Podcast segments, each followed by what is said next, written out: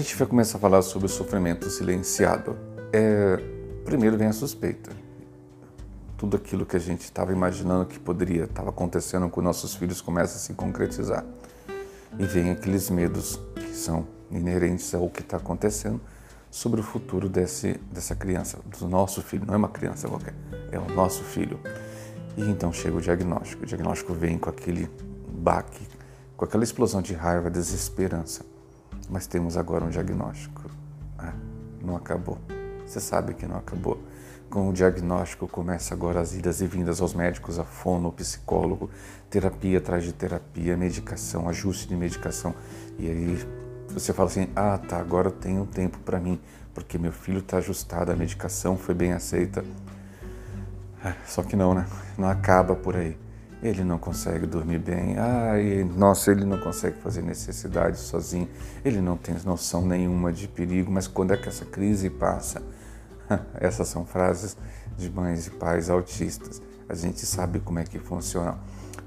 Mas é importante fazer um, um, um parêntese para você que é meio desavisado sobre situações e condições autistas a, a, criança autista é uma criança especial, uma criança que tem uma necessidade ou uma qualidade eh, especial, ela precisa de inúmeros, inúmeros atendimentos e é o dia inteiro.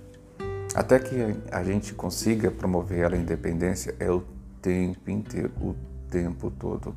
Então isso gera um tremendo desgaste. E uma outra situação que gera bastante desgaste é o tempo que a gente leva para poder é, encontrar a melhor forma de lidar com isso. Então, quando você acredita isso como se fosse, não, mas é frescura, o pai, a mãe que não se ajustou. Ah, gente, vocês não têm ideia como não é fácil. Então, além da necessidade de informação que percebemos nas redes, nas redes sociais, que talvez seja um grande é, refrigério para que as pessoas possam ver, o, as famílias que têm crianças TEAs é, sofrem diversas pressões. E antes de mais nada, é importante dizer que boa parte dessas crianças são criadas por mães solos. Ou é mãe, uma mãe solo que, desist, que desistiu de tudo e passou a ter o foco exclusivamente no filho, na filha, porque o pai foi embora. Nós já falamos isso em um vídeo anterior.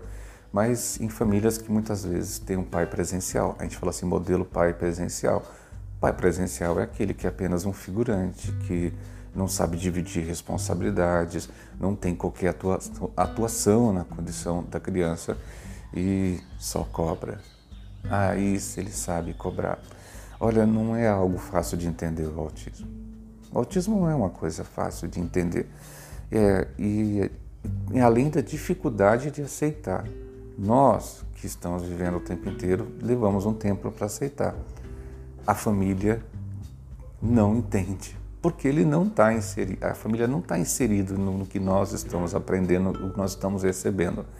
E muitas vezes nos sobra é, nesse mundo é, ficar igual aquele personagem daquele filme Náufrago, do Tom Hanks, conversando com Wilson, sozinho. A gente parece que é louco. Então, quando a gente fala assim de falta de apoio, a gente hoje a gente talvez tenha um pouco mais de maturidade. A gente poderia falar assim: ah, meu filho tem um comportamento não previsível, ele tem tempestades sensoriais, ele tem um pouco de dificuldade ou um tempo maior para aceitar rotinas. Ah, nossa, você percebe a fala mais madura sobre o autismo, mas nem de nós aceita quando nós ouvimos de qualquer um ah, seu filho é mal educado, ah, ele é muito mimado, ele grita muito. Nossa, seu filho é estranho. Você precisa de ajuda? Já tomou Ritalina? Adoro essa, a professora adora falar que tudo, tudo se resolve com Ritalina. Ritalina é o melão de São Caetano. Então, é, e tudo, toda a nossa elegância, todo o nosso comportamento adequado se transforma em quatro coisas: raiva, choro, resistência e isolamento. É, e não é frescura mesmo. E temos uma dificuldade muito grande de que as pessoas ao nosso entorno escute. Eles não entendem, né? não entendem o que nós estamos passando, nos cobram pra caramba e quando nós vamos ofertar, oferecer para eles a informação, eles não escutam. inclusive os terapeutas. Muitos dos locais onde nós levamos os nossos filhos, eles não estão preparados para poder cuidar daquela pessoa que levou a criança. Nossa, verdade. Então, quando a gente vai, já, muitas vezes o profissional que está lá, ele vai atender a demanda pontual. Seu filho não fala, ele vai trabalhar a voz, a fala, a comunicação, o desenvolvimento. Mas aquela pessoa que está indo lá talvez precise de tanta ajuda quanto aquela criança, aquele jovem que ele está atendendo. E aí nós temos uma dificuldade muito grande. O que, que fazemos? Fugimos, fugimos para a internet, fugimos para a rede social. E na rede social, a gente, se não tiver um pouco de filtro, você vai perceber que boa parte dos grupos e comunidades autistas são depositários, depositários de lágrimas e refrigério de almas aflitas.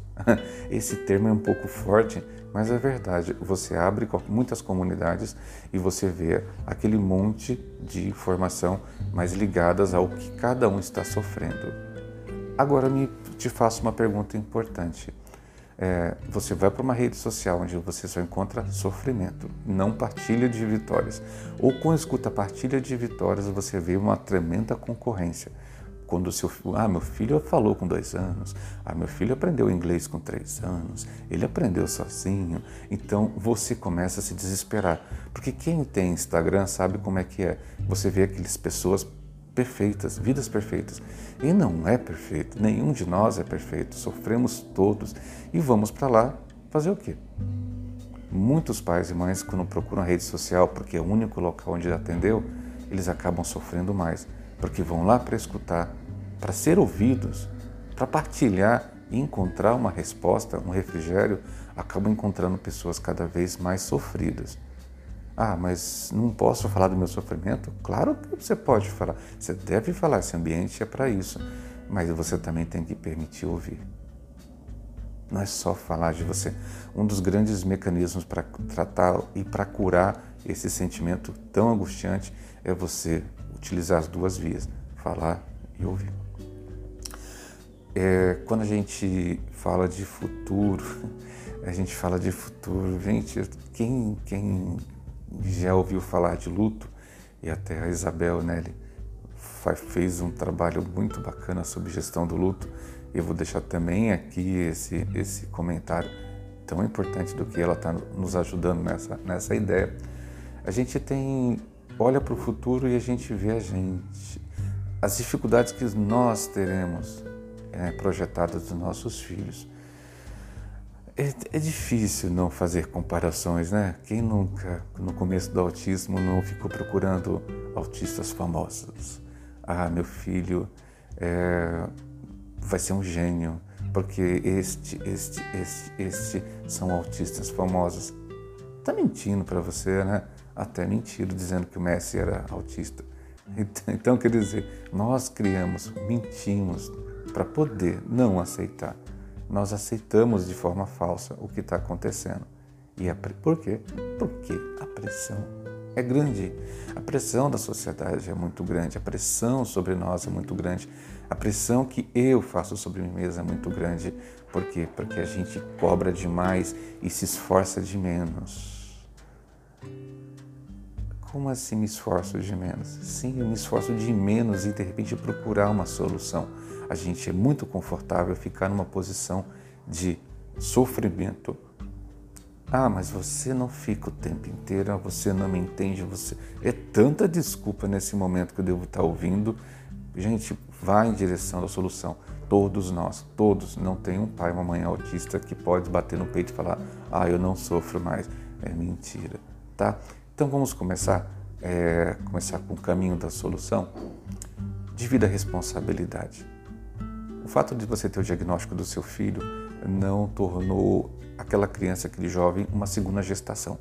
Porque é muito bacana, né? Quando a, quando a mãe está grávida, ela se empodera. Isso é bem diferente daquele empoderamento daquele vídeo que nós falamos. Ela se empodera. Eu tomo todas as decisões sobre a vida, sobre a condução do meu filho.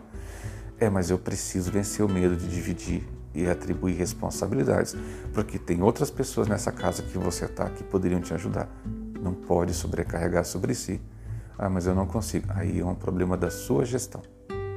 Porque se você tem esse problema, você precisa tratar. Quanto à paternidade, olha, pai, eu vou dizer uma coisa para você. O pai, para você superar essa barreira emocional da mãe, você precisa primeiro convencê-la que você vai ser um cara bacana, que você vai ser um bom pai. Porque para a mãe abdicar da vontade de continuar cuidando do filho, ela tem que ver em você segurança. E muitos pais preferem a imaturidade e a irresponsabilidade e ficar naquela culpa. Veio da sua família. Eu acho que essa situação, foi seu, isso veio da sua família, foi você que. O pai acaba promovendo uma situação extremamente ruim. Convença a mãe que você é responsável. E quando falamos, o mundo inteiro fala de vacinas, então vamos falar de vacinas quanto às cobranças. Entre o estímulo e a resposta, existe a liberdade de escolher. Quando alguém te provoca, quando alguém fala alguma coisa, seja da sua família, da escola, amigos, ah, mas aquela criança grita demais, esse é o estímulo. Qual seria a resposta? Ah, vou colocar uma placa na porta da minha casa, aqui mora uma criança autista. Ou a liberdade de escolher é sua. Você precisa realmente responder a pessoa desse jeito? Ah, seu filho não, seu filho está faltando chinelo. Este é o estímulo. Qual é a sua resposta? Toma conta da sua vida. Olhe seus filhos como eles estão. Você está sendo reativo. Tudo que alguém fala, tudo que alguém diz, você está se preparando para responder. Ah, mas você não se cuida mais, você agora parece que sua vida é só o seu filho, você só fala de autismo, você só publica de autismo, estímulo. E a resposta sua qual que é? Ah, se achar ruim, eu publico mais ainda, eu vou encher meu Facebook agora de autismo. Você está sendo reativo. E você está dando resposta que, que eles esperam, tá certo? Então, entre o estímulo e a resposta, existe a liberdade de escolha. Agora, importante, vamos falar sobre círculo de influência e círculo de preocupação. Círculo de influência, gente, é tudo aquilo que você tem a capacidade de interagir e transformar e mudar. Essa, esse é seu ciclo de influência. Eu posso de repente escolher que hora meu filho come, que hora que ele levanta, que hora que ele escove o dente. Você tem influência sobre essas situações. Esse é seu círculo de influência. Ah, seu círculo de preocupação é coisas que não depende de você. Você pode controlar que hora que teu filho vai ter de repente uma crise. Você pode controlar o que os vizinhos vão falar, o que a professora vai dizer, o que aquele terapeuta que foi muito mal educado falou. Você tem como controlar isso? Então, é preocupação. O ciclo de influência, ah, eu posso trocar de terapeuta, eu posso trocar de escola, eu posso de repente pedir para que a professora compreenda. Isso tem influência, você tem, consegue ter influência sobre isso.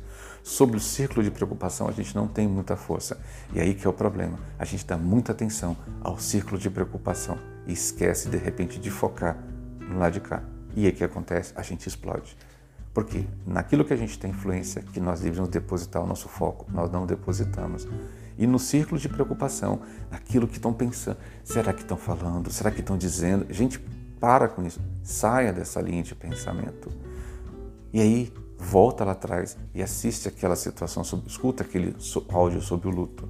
E aí você vai perceber que onde você está, se você está na negação, lá atrás, porque a gente, diferente do que as pessoas possam pensar, a gente não sai da negação para aceitação. Pronto, agora eu aceitei, Mentira. A gente faz a gestão do luto. Então, para quem fica assim, ah, agora ele aceitou o autismo. Ah, ah, ah. assiste. Assiste tudo que nós estamos passando aqui, você vai perceber. E esse enxergue. Entre o estímulo e a resposta, existe a liberdade de você responder o que você quiser. Seja, assim, empoderado sobre o autismo. Lembra disso? Então, sobre o círculo de influência, eu tenho realmente poder de ação sobre o círculo de preocupação, eu escolho ficar ali. Então, o que, que nós vamos fazer? Tomar uma nova atitude. As pressões que fazem não vão acabar. Então, até o vídeo 2.